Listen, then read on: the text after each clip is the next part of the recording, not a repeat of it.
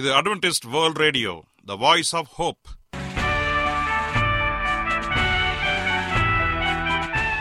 வணக்கம் அன்பான வானொலி நேயர்களே, உங்கள் அனைவரையும் கர்த்தராகிய ஆண்டவர் இயேசுவின் நாமத்திலே வாழ்த்தி எங்களது இன்றைய ஒலிபரப்பை கேட்க உங்களை அன்போடு வரவேற்கிறோம். பரலோக வாழ்க்கைக்கு வழிகாட்டக்கூடிய எங்களது ஒலிபரப்பில் இன்று இடம்பெற இருக்கும் நிகழ்ச்சிகள்: உடல் ஆரோக்கியத்தை குறித்த செய்திகள், ஆன்மீக சிந்தனைக்கான தேவ செய்திகள் மற்றும் காதுக்கு இனிய கீதங்கள். இன்றைய உலகில் வியாதிகளின் எண்ணிக்கையை கணக்கிட முடியாது. ஒவ்வொரு நாளிலும் பேர் தெரியாத பல பல வியாதிகளால் மனிதர்கள் இறந்து வருவதை காண்கிறோம். இந்த சூழ்நிலையில் நீங்கள் ஆரோக்கியமாக இருக்க வேண்டுமென நாங்கள் விரும்புகிறோம். அதற்கு முன்பதாக ஓர் இனிய பாடலை கேட்டு மகிழ்வோம்.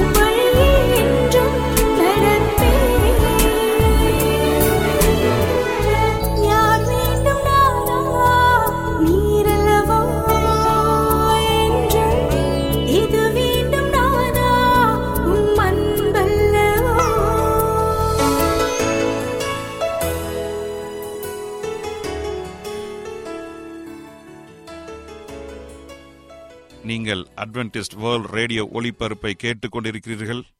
எங்களுடைய முகவரி: அட்வென்டிஸ்ட் வேர்ல்ட் ரேடியோ, தபால் பெட்டி எண் 1446, Salisbury park, market yard post, Pune 411037, Maharashtra, India.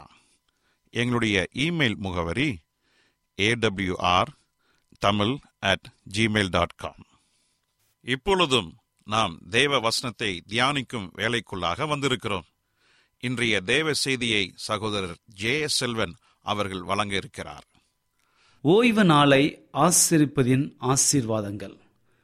கிறிஸ்துவுக்குள் அன்பான தேவ பிள்ளைகளே, உங்கள் அனைவரையும் இந்த அட்வென்டிஸ்ட் உலக வானொலி நிகழ்ச்சியின் வாயிலாக சந்திப்பதிலே மிக்க மகிழ்ச்சி அடைகிறேன். உங்கள் அனைவரையும் ஆண்டவர் இயேசுவின் நாமத்தில் வாழ்த்துகிறேன். நேயர்களே, எங்களது அனுதின நிகழ்ச்சிகளை எங்களுடைய இணையதள பக்கத்திலும் கேட்டு மகிழலாம். எங்களுடைய இணையதள முகவரி www.awr.org. அதில் தமிழ் மொழியை தேர்வு செய்து பழைய ஒலிபரப்பையும் கேட்கலாம். அதே போல உங்களிடத்தில் ஸ்மார்ட் போன் இருந்தால் எங்களுடைய வாய்ஸ் ஆப் ஹோப் மற்றும் AWR 360 என்ற மொபைல் ஆப்புகளை பயன்படுத்தி எங்களுடைய அனைத்து நிகழ்ச்சிகளையும் நீங்கள் கேட்டு மகிழலாம்.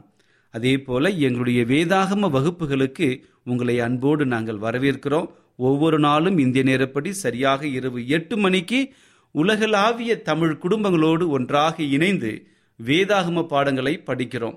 கர்த்தர் சித்தமானால் நீங்களும் எங்களோடு இணைந்து தேவனுடைய நாமத்தை மகிமைப்படுத்த, கர்த்தருக்குள் நீங்கள் வளர்ச்சி அடைய உங்களை நாங்கள் அன்போடு அழைக்கின்றோம். கர்த்தர் சித்தமானால் வாருங்கள், தேவனுடைய ஆசீர்வாதத்தை பெற்றுக்கொள்ளுங்கள். எங்களுடைய ஜூம் ஐடி, இந்த ஜூமின் மூலமாக தான் நம்முடைய வேத வகுப்புகள் நடந்து கொண்டிருக்கின்றன. ஆகவே ஜூம் ஐடியை குறித்து வைத்துக் கொள்ளுங்கள். எங்களுடைய ஜூம் ஐடி 8252064903. மறுபடியும் சொல்கிறேன், கேளுங்கள், 8252064903. வாருங்கள், ஒன்றாக இணைந்து வேத பாடங்களை படித்து தேவ ஆசீர்வாதத்தை பெற்றுக்கொள்வோம். கர்த்தர் உங்கள் அனைவரையும் ஆசீர்வதிப்பாராக. இப்பொழுது நாம் தேவ செய்திக்குள்ளாக கடந்து செல்வோம். ஜெபசிந்தையோடு காத்திருந்து தேவ ஆசீர்வாதத்தை பெற்றுக்கொள்வோம். ஒரு சிறிய ஜெபத்தோடு தேவ செய்தியை கேட்போமா? கிருபையுள்ள நல்ல ஆண்டவரே, இந்த நல்ல வேலைக்காக நன்றி செலுத்துகிறோம். இந்த நாளிலே உம்முடைய வார்த்தைகளை குறித்து தியானிக்க போகிறோம். உம்முடைய ஆவியனுடைய வழிநடத்தல் எங்களை வழிநடத்தி நல்ல சத்தியத்தை கொடுக்கும்படியாய் நாங்கள் காத்து நிற்கிறோம். ஆண்டவரே, பேசுகிறது நான் அல்ல, உம்முடைய ஆவியனவர் என்னில் பேசும்படியாய் ஜெபிக்கிறேன். கேட்கிற யாவருக்கும் நல்ல சமாதானத்தையும் சந்தோஷத்தையும் கொடுக்கும்படியாய் ஜெபிக்கிறேன். எல்லாவற்றையும் இறைக்கத்தில் ஒப்படைக்கிறோம். இயேசுவி நாமத்தில் கேட்கிறோம் நல்ல பிதாவே, ஆமேன். இன்றைய தியானத்திற்காக நாம் எடுத்துக்கொண்ட ஒரு வேத பகுதி உபாகமம் 28:1. உபாகமம் 28:1 வாசிக்கிறேன், கேளுங்கள்.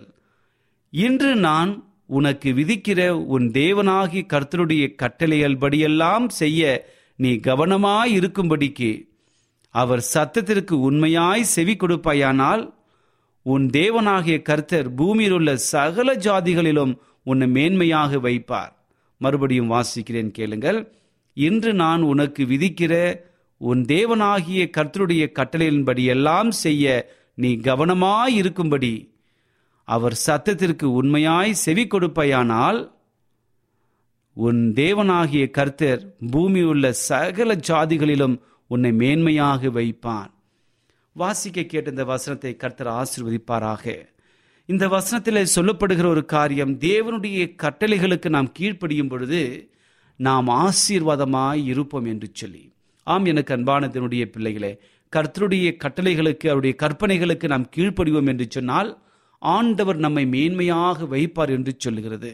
ஆகவே ஆண்டவருடைய கற்பனைகளை குறித்து உபாகமம் 5 யாத்திராகம் 20 கூறுகிறது. தேவனுடைய கற்பனைகள் 10 கற்பனைகளாக இருக்கின்றன. அந்த 10 கற்பனைகளுக்கு நாம் கீழ்ப்படிந்திருக்கும் பொழுது தேவன் நம்மை வல்லமையாக ஆசீர்வதிக்கிற தேவனாக இருக்கிறார். அந்த 10 கற்பனைகளையும் 2ஆக பிரிப்போம் என்று சொன்னால் நமக்கும் தேவனுக்கும் இருக்கிற உறவை சுட்டி காட்டுகிறது. இன்னொன்று, நமக்கும் நம்மை சார்ந்திருக்கிற மக்களுக்கும் இருக்கிற உறவை சுட்டி காட்டுகிறது. ஆகவே இந்த 10 கற்பனைகளையும் 2ஆக பிரித்து இந்த 2ஐயும் அன்பு என்ற காரியத்திலே நாம் அடக்கிவிடுகிறோம். கற்பனையின் பொருள் என்னவென்றால் உள்ளத்தில் பிறக்கிற மிக சுத்தமான அன்பு என்று சொல்லி வேதவசனம் நமக்கு சொல்லுகிறது. ஆகவே என் அன்பு சகோதரனே, சகோதரியே, இந்த அன்பு நம்மிடத்தில் காணப்படும் என்று சொன்னால் அது தேவனிடத்தில் இருக்கிற அன்பு, நம்மை சார்ந்திருக்கிற மக்களிடத்தில் இருக்கிற அன்பு. ஆகவே அன்பை சரியாக நாம் புரிந்து கொள்ள வேண்டும். ஆகவே என் அன்பு சகோதரனே, சகோதரியே, இந்த கற்பனைகளை குறித்து நாம் சொல்வோம் என்று சொன்னால், அந்த 10 கற்பனைகளில தேவனுடைய மிக பிரதான ஒரு காரியம் இருக்கிறது. ஓய்வு நாள் கற்பனையை குறித்து நாம் பார்க்க போகிறோம். இன்றைக்கு ஓய்வு நாளை குறித்து நாம் முன்னோடு செய்தியில நிறைய முறை நாம் பார்த்திருக்கிறோம். அநேகர் இந்த ஓய்வு நாள் சத்தியத்தை குறித்து அதிகமாக பேசி இருக்கிறார்கள், நீங்களும் கேட்டிருக்கிறீர்கள். உண்மையாகவே ஓய்வு நாள் சத்தியம் உங்களுக்கு மிக அற்புதமாக புரிந்திருக்கும் என்று சொல்லி நான் கருத்துக்குள் விசுவாசிக்கிறேன். ஆகவே ஓய்வு நாளை நீங்களும் நானும் உண்மையோடு ஆசரிப்போம் என்று சொன்னால் ஆசீர்வதிக்கப்பட்டவர்களாக நாம் கடந்து செல்வோம். வேத வசனம் நமக்கு தெளிவாக சொல்லுகிறது. வேத கதாபாத்திரங்கள் எல்லாருமே தேவனுடைய பரிசுத்தமான ஓய்வு நாளை ஆசரித்தார்கள், அதன் மூலமாக தேவனுடைய ஆசீர்வாதத்தை பெற்றுக்கொண்டார்கள் என்று சொல்லி அநேக காரியங்கள் நமக்கு சொல்லுகிறது. ஓய்வு நாளை குறித்து பார்க்கும் பொழுது, ஆதியிலே தேவன் வானத்தையும் பூமியையும் சிருஷ்டித்தார் என்று சொல்லி அந்த சிருஷ்டிப்பை குறித்து ஆதியாகமம் 1ஆம் அதிகாரத்திலும் 2ஆம் அதிகாரத்திலும் தெளிவாக படிக்கின்றோம். குறிப்பாக 2ஆம் அதிகாரம் 1-3 வரை இருக்கிற வசனத்தை வாசிக்கும் பொழுது, சிருஷ்டிப்பின் போது மனிதனுக்கு ஆண்டவர் கொடுக்கப்பட்ட ஒரு காரியம் சொன்னால் ஓய்வு நாளே சிருஷ்டிப்பின் போது ஆண்டவர் கொடுத்தார். அந்த நேரத்தில் பாவமோ சடங்காச்சார பிரமாணமோ யூத பிரமாணங்களோ இருக்கவில்லை. ஓய்வு நாள் இவைகள் ஒன்றுக்கும் சொந்தமானது இல்லை என்பதை இந்த நேரத்தை நாம் புரிந்து கொள்ள வேண்டும். ஒரு பரிசுத்தமான தேவனத்திலிருந்து பூர்ணமான உலகத்திற்கு ஏதேனிலிருந்தும் அது நமக்கு வந்திருக்கிறது. ஓய்வு நாள் சம்பந்தப்பட்ட வரையில் தேவன் 3 காரியங்களை செய்தார். அந்த 3 காரியங்களை நம்முடைய வாழ்க்கையில நாம் சரியாக புரிந்து கொண்டோம் என்று சொன்னால் ஓய்வு நாளை பரிசுத்தமாக நாம் ஆசரிக்க ஆண்டவர் நம்மை உற்சாகப்படுத்துவார். அது என்ன 3 காரியங்கள்? தேவன் இந்த உலகத்தை படைக்கும் பொழுது ஓய்வு நாளிலே ஓய்ந்திருந்த பொழுது 3 காரியத்தை செய்தார். முதலாவதாக, அந்த ஓய்வு நாளிலே ஆண்டவர் ஓய்ந்திருந்தார். அந்த ஓய்வு நாளை அதை ஆசீர்வதித்தார். மூன்றாவதாக, அதை பரிசுத்தப்படுத்தினார் என்று சொல்லி ஆதியாகமம் 2ஆம் அதிகாரம் 1-3 வரை இருக்கிற வசனத்திலே நாம் பார்க்கின்றோம். அதே போல யாத்ராகமம் 16ஆம் அதிகாரம் 22-30 வரை இருக்கிற வசனத்தை வாசிப்போம் என்று சொன்னார். எந்த நாள் அவருடைய ஓய்வு நாள் என்பதை தேவன் அற்புதங்களினால் காட்டினார். இது தேவன் எங்கு அவருடைய கற்பனைகளை 2 கற்பனைகளில் எழுதி தந்தாரோ அந்த சீனாய் மலைக்கு அவர்கள் வருவதற்கு முன்பதாகவே இருந்தது. சீனாய் மலைக்கு இஸ்ரேல் மக்கள் வருவதற்கு முன்பதாகவே ஓய்வு நாள் இருந்ததாக வேத வசனம் நமக்கு சொல்லுகிறது. யாத்ராகமம் 20ஆம் அதிகாரத்தை நாம் படிப்போம் என்று சொன்னால் 8-11 வரை இருக்கிற வசனத்தில 10 கற்பனைகளை கொடுக்கும் பொழுது, நினைவு சின்னமாக சிருஷ்டிகராகிய தேவனின் நித்தியமான நினைவு சின்னமான ஓய்வு நாள் கற்பலகையின் மீது எழுதப்பட்டு உடன்படிக்கை பெட்டிக்குள் வைக்கப்பட்டிருந்த சன்மார்க்க பிரமாணமாகிய 10 கற்பனைகளுக்குள் உட்படுத்தப்பட்டிருந்தது. சீனாய் மலையிலே கொடுக்கும் பொழுது இந்த ஒரு காரியத்தை சொல்லி உற்சாகப்படுத்துகிறார். என் அன்பு சகோதரனே சகோதரியே, ஓய்வு நாள் வனாந்திரத்தில் மட்டுமல்ல, உலகத்தின் சிருஷ்டிப்புக்கு முன்னாடியே அது கொடுக்கப்பட்டது. சிருஷ்டிப்பின் போது தேவன் அதை ஒரு உதாரணமாக வைத்து அதை ஆசீர்வதித்தார், ஓய்ந்திருந்தார், அதை பரிசுத்தப்படுத்தினார் என்ற 3 மிக முக்கியமான காரியங்களை நம்முடைய வாழ்க்கையில் நாம் மறந்துவிடக்கூடாது. ஆகவே ஆண்டவர் செய்த அதே காரியத்தை வேத கதாபாத்திரங்கள் எல்லாருமே இதை தான் பின்பற்றினார்கள். அவர்கள் ஆசீர்வாதத்தை பெற்றுக்கொண்டார்கள். இன்றைக்கு நீங்களும் நானும் நம்முடைய வாழ்க்கையில ஆசீர்வாதத்தை பெற வேண்டும் என்று சொன்னால் நாம் ஓய்வு நாளை பரிசுத்தமாக ஆசரிக்க வேண்டும். பாருங்கள், ஏசாயாவின் புத்தகம் 58ஆம் அதிகாரம் 13-14 ஆகிய 2 வசனத்தை வாசிப்போம் என்று சொன்னால், ஓய்வு நாளை தேவன் என்னுடைய பரிசுத்த நாள் என்று கூறுகிறார். அது தேவனுடைய நாளாக இருக்கிறது. தேவனுடைய நாளில் நாம் நம்முடைய கால்களை விலக்கி அதில் நமது சொந்த விருப்பத்தின்படி செய்யாமல் இருக்க வேண்டும். எசேக்கியேலும் இதைதான் கூறுகிறார். எசேக்கியேல் 20ஆம் அதிகாரம் 12-20 வரை இருக்கிற வசனத்தை வாசிப்போம் என்று சொன்னால், உலகத்தை சிருஷ்டித்த தேவன் நமது இருதயங்களையும் திரும்பவும் சிருஷ்டித்து நம்மை உண்மையான கிறிஸ்தவர்களாக மாற்றியிருக்கிறார் என்பதை காட்டுகிற ஒரு நாள் ஓய்வு நாளானது இருக்கிறது. அந்த ஓய்வு நாளானது பரிசுத்தப்படுத்துதல் என்பதன் ஒரு அடையாளமாக இருக்கிறது என்று சொல்லி நாம் பார்க்கின்றோம். அதே போல இயேசு கிறிஸ்துடைய வாழ்க்கையிலும் பார்ப்போம் என்று சொன்னால், தன்னுடைய வழக்கத்தின்படியே அவர் ஓய்வு நாளிலே தேவாலயத்திற்கு சென்றார். லூக்கா 4ஆம் அதிகாரம் 16ஆவது வசனத்தில, ஓய்வு நாளில் ஆராதனை செய்வது கிறிஸ்துவின் அன்றாட பழக்கமாக இருந்தது. லூக்கா 23ஆம் அதிகாரம் 52-56 வரை இருக்கிற வசனத்தை பார்ப்போம் என்று சொன்னால், கிறிஸ்துவின் காலத்தில் கற்பனைப்படி ஓய்வு நாள் என்ற ஒரு காரியம் அங்கே இருந்தது. ஆனால் அது ஞாயிற்றுக்கிழமை அல்ல, வெள்ளிக்கிழமைக்கும் ஞாயிற்றுக்கிழமைக்கும் இடைப்பட்ட ஒரு நாள், அது ஓய்வு நாள் என்று சொல்லப்பட்டது. இன்றும் அப்படியேதான் இருக்கிறது என்று சொல்லி இந்த வசனம் நமக்கு சொல்லுகிறது. லூக்கா 16:17 சொல்லுகிறது, வேதத்தின் ஒரு உறுப்பும் அவயமாய் போகாது என்று இயேசு கூறுகிறார். ஆகவே ஆண்டருடைய வார்த்தை என்றைக்குமே ஒழியாது, என்றுமே பொய் சொல்லாது. ஆகவே ஆண்டுடைய வார்த்தை சொல்லுகிற காரியங்கள் நம்முடைய வாழ்க்கையில அபியாசிக்கும் என்று சொன்னால் நம்முடைய வாழ்க்கையில ஆசீர்வாதங்கள் வரும். ஏன் இந்த காரியங்களை உங்களோடு கூட நான் பகிர்ந்து கொண்டேன் என்று சொன்னால், ஆசீர்வாதங்களை பெறும்படியாக ஓய்வு நாள் மிகப்பெரிய ஒரு காரணமாக இருக்கிறது. ஓய்வு நாளை நாம் மிக பரிசுத்தத்தோடு நாம் ஆசரிப்போம் என்று சொன்னால் அதனால் கிடைக்கிற ஆசீர்வாதங்கள் ஏராளமாக இருக்கிறது. இதை தான் வேத கதாபாத்திரங்கள் ருசி பார்த்தார்கள். இன்றைக்கு நாமும் நம்முடைய வாழ்க்கையில ஓய்வு நாளை சரியான விதத்திலே அடையாளம் கண்டு நாம் வஞ்சிக்கப்பட்டு போகாதபடிக்கு எச்சரிக்கையாய் இருக்க வேண்டும் என்று சொல்லி நாம் வேத வசனத்தின் மூலமாக கற்றுக்கொள்கிறோம். ஆம், எனக்கு அன்பான என்னுடைய பிள்ளைகளை, இன்று வாழ்ந்து கொண்டிருக்கிற நம்முடைய உலகத்தை சற்று திரும்பி பாருங்கள். நம்முடைய வாழ்க்கை எப்படிப்பட்டதாக இருக்கிறது என்று யோசித்து பாருங்கள். ஏனென்றால் இன்றைக்கு அநேக தவறான சத்தியங்களை திருச்சபைகளுக்கு புகுத்தி ஓய்வு நாள் ஞாயிற்றுக்கிழமை என்று சொல்லி மக்களை வஞ்சித்து கொண்டிருக்கிறார்கள். ஓய்வு நாள் எப்படி ஞாயிற்றுக்கிழமையாக மாற்றப்பட்டது என்பதை யோசிக்க வேண்டும். நீங்கள் உங்களிடத்தில் கூகுளில் போய் நீங்கள் கொஞ்சம் ஒரு தேடுதல் செய்யுங்க, எந்த நாள் ஓய்வு நாள், இது எப்படி மாற்றப்பட்டது என்று சொல்லி நீங்கள் அடித்து பாருங்கள். உங்களுக்கு பிரமிக்கத்தக்க அளவுக்கு, ஆச்சரியமூட்டும் அளவிற்கு அங்கே பதில் வரும். ஆகவே அதை நீங்கள் படிக்கும்படி உங்களை அன்போடு கேட்கிறோம். வேதாகமம் எப்பொழுது நமக்கு உண்மையை பேசுகிறது. ஆகவே எந்த காலகட்டத்தில் இந்த ஓய்வு நாள் மாற்றப்பட்டது, இரண்ட காலம் என்று சொல்லப்படுகிற காலம் என்றால் என்ன, அங்கு இருந்த போப்பு ஆதிக்கம் எப்படிப்பட்ட காரியத்தை கொண்டு வந்தார்கள் என்பதை யோசிக்க வேண்டும். ஆகவே என் அன்பு சகோதரனே சகோதரியே, ஓய்வு நாளை நாம் ஆசரிப்பது ஆசீர்வாதத்துக்குள்ள நாம் கடந்து செல்வோம். அவர் எப்படிப்பட்ட ஆசீர்வாதத்தை கொடுக்கிறார், அவர் நம்முடைய வாழ்க்கையில செய்கிற எல்லா காரியங்களையும் அவர் வாய்க்க பண்ணுகிறார். உபாகமம் 28 பார்ப்போம் என்று சொன்னால், அவருடைய கற்பனைகளை நாம் கை கொள்வோம் என்று சொன்னால் நமக்கு ஆசீர்வாதங்கள் ஏராளமாக இருக்கிறது. கர்த்தருக்கு சித்தமானால் இந்த உபாகமம் புஸ்தகம் முழுவதும் நீங்கள் படித்து பாருங்கள். நீங்கள் தேவனுடைய கற்பனைகளுக்கு கீழ்ப்படிந்தால், ஓய்வு நாளை ஆசரித்தால் எப்படிப்பட்ட ஆசீர்வாதங்கள் வரும். ஒருவேளை நீங்கள் ஆசரிக்காமல் போனீர்கள் என்று சொன்னால் வரப்போகிற சாபங்களையும் அங்கே கொடுக்கப்பட்டிருக்கிறது. நான் உங்களை பயமுறுத்தவில்லை, நான் தேவனுடைய வார்த்தையை சொல்லி உங்களை நான் சத்தியத்திற்குள்ளாக வழிநடத்தும்படி நான் ஆயத்தப்படுகிறேன். ஆகவே என் அன்பு சகோதரனே சகோதரியே, 28 உபாகம புஸ்தகத்தை தயவாய் எடுத்துக்கொள்ளுங்கள். என்னோடு கூட உபாகமம் 28 எடுத்துக்கொள்ளுங்கள். ஆண்டவர் இந்த நேரத்தில் உங்களோடு கூட பேசி கொண்டிருக்கிறார். ஆகவே 28 சரியான விதத்தில் ஜெபத்தோடு வாசியுங்கள். 28:2 நாம் படிக்கிறோம் பாருங்க. நீ உன் தேவனாகிய கர்த்தரின் சத்தத்திற்கு செவி கொடுக்கும் பொழுது இப்பொழுது சொல்லப்படும் ஆசீர்வாதங்கள் எல்லாம் உன்மேல் வந்து பலிக்கும்.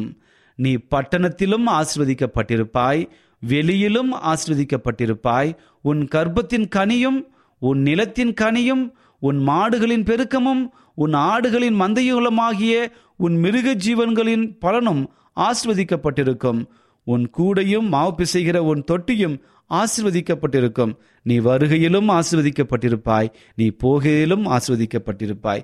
உனக்கு விரோதமாக எழும்பும் உன் சத்துருக்களை கர்த்தர் உனக்கு முன்பாக முறியடிக்கும்படி ஒப்பு கொடுப்பார்கள். ஒரு வழியாய் உனக்கு எதிராய் புறப்பட்டு வருவார்கள், 7 வழியாய் உனக்கு முன்பாக ஓடிப்போவார்கள். கர்த்தர் உன் களஞ்சியங்களிலும் நீ கையிட்டு செய்யும் எல்லா வேலைகளிலும் உனக்கு ஆசீர்வாதம் கட்டளையிடுவார். உன் தேவனாகிய கர்த்தர் உனக்கு கொடுக்கும் தேசத்தில் உன்னை ஆசீர்வதிப்பார். நீ உன் தேவனாகிய கர்த்தரின் கட்டளைகளுக்கு கை கொண்டு அவர் வழிகளில் நடக்கும் பொழுது கர்த்தர் உனக்கு ஆணையிட்டபடியே உன்னை தமக்கு பரிசுத்த ஜனமாக நிலைப்படுத்துவார். அப்பொழுது கர்த்தருடைய நாமம் உனக்கு தரிக்கப்பட்டது என்று பூமியின் ஜனங்களெல்லாம் கண்டு உமக்கு பயப்படுவார்கள். உனக்கு கொடுப்பேன் என்று கர்த்தர் உன் பிதாக்களுக்கு ஆணையிட்ட தேசத்தில் கர்த்தர் உன் கற்பத்தின் கனியையும் உன் மிருக ஜீவனின் பலன்களிலும் உன் நிலத்தின் கனியிலும் உனக்கு பரிபூர்ண நன்மையை உண்டாக்க கட்டளையிடுவார். ஏற்ற காலத்திலே உன் தேசத்தில் மழை பெய்யும். நீ கையிட்டு செய்யும் வேலைகளெல்லாம் ஆசீர்வதிக்கவும் கர்த்தர் உனக்கு தமது நல்ல பொக்கிஷ சாலையாகிய வானத்தை திறப்பார். நீ அநேக ஜாதிகளுக்கு கடன் கொடுப்பாய். நீயோ கடன் வாங்காதிருப்பாய்.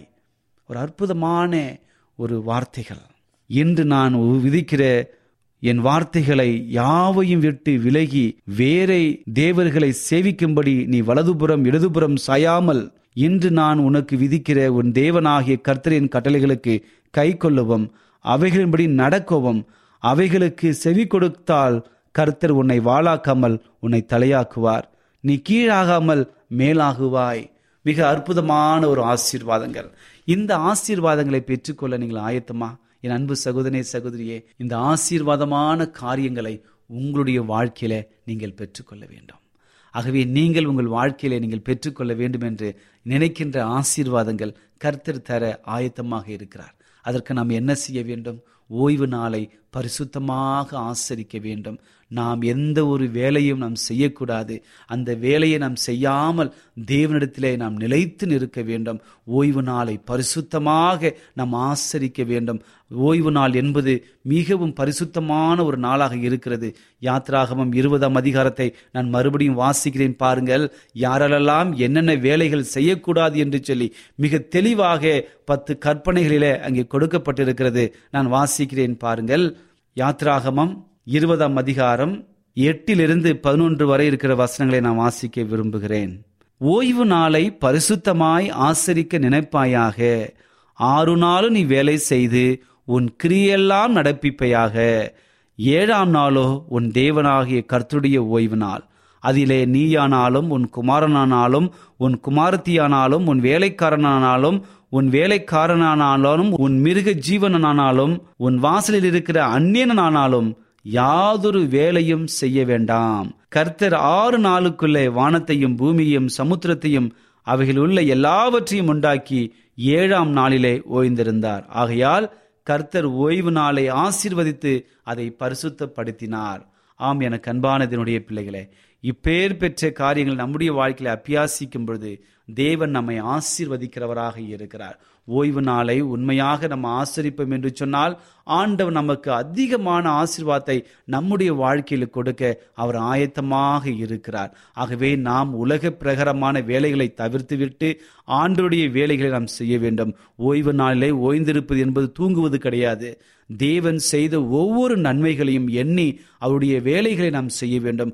ஊழியம் செய்யலாம், அநேகருக்கு உதவிகள் செய்யலாம், அநேகரை தேவனுடைய நாமத்தை மகிமைப்படுத்தலாம். சுயத்தை மறந்து மற்றவர்களை நினைத்து கொண்டு தேவனுடைய நாமத்தை மகிமைப்படுத்த வேண்டும். இப்படி செய்யும் பொழுது இந்த ஓய்வு நாள் நமக்கு மிக ஆசீர்வாதமான ஒரு நாளாக இருக்கும். ஆகவே என் அன்பு சகோதரனே சகோதரியே, உங்கள் வாழ்க்கையில் ஓய்வு நாளின் ஆசீர்வாதத்தை பெற்றுக்கொள்ள நீங்கள் விரும்புகிறீர்களா?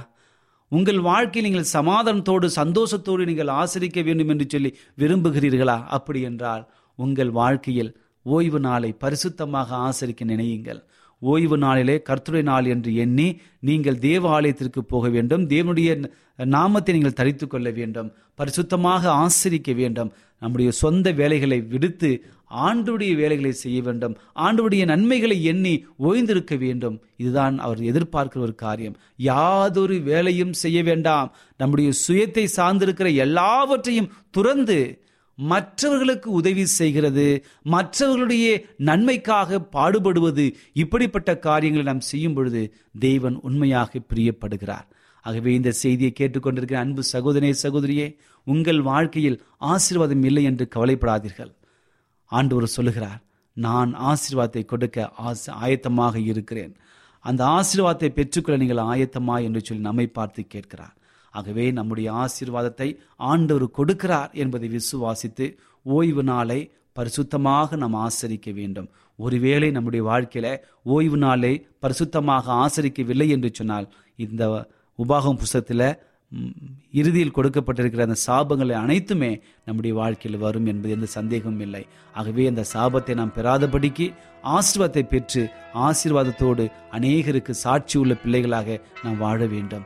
தேவன் நம்மை அதற்காக தான் அழைத்திருக்கிறார். நம்முடைய வாழ்க்கை மற்றவர்களை கிறிஸ்துவிற்குள்ளாக வழிநடத்த வேண்டும். அப்படி வழிநடத்தும் பொழுது உண்மையான சமாதானத்தோடு கடந்து செல்வோம். ஆகவே ஓய்வு நாளை பரிசுத்தமாக ஆசரிப்போம். தேவனோடு இணைந்து வாழ்வோம். கர்த்தர் அனைவரையும் ஆசீர்வதிப்பாராக. ஜெபிப்போமா.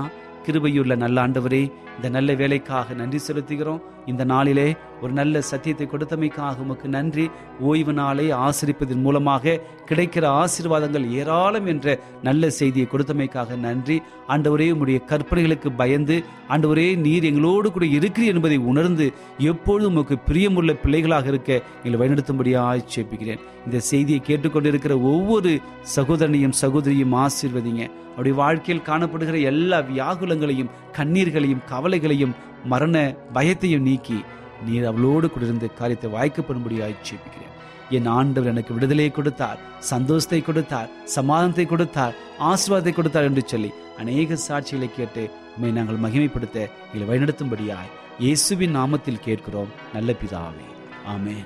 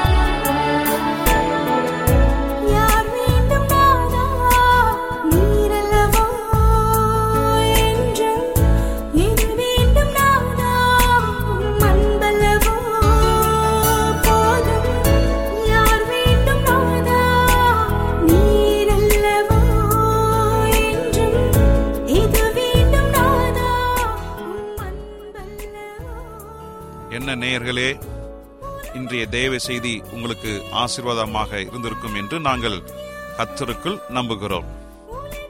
எங்களுடைய இன்றைய ஒளிபரப்பின் மூலமாக நீங்கள் கேட்டு பயனடைந்த நன்மைகளையும் சாட்சிகளையும் எங்களுடைய நிகழ்ச்சியை குறித்த உங்களுடைய கருத்துகளையும் விமர்சனங்களையும் எங்களுக்கு எழுதி அனுப்புமாறு உங்களை அன்புடன் வேண்டிக் கொள்கிறோம்.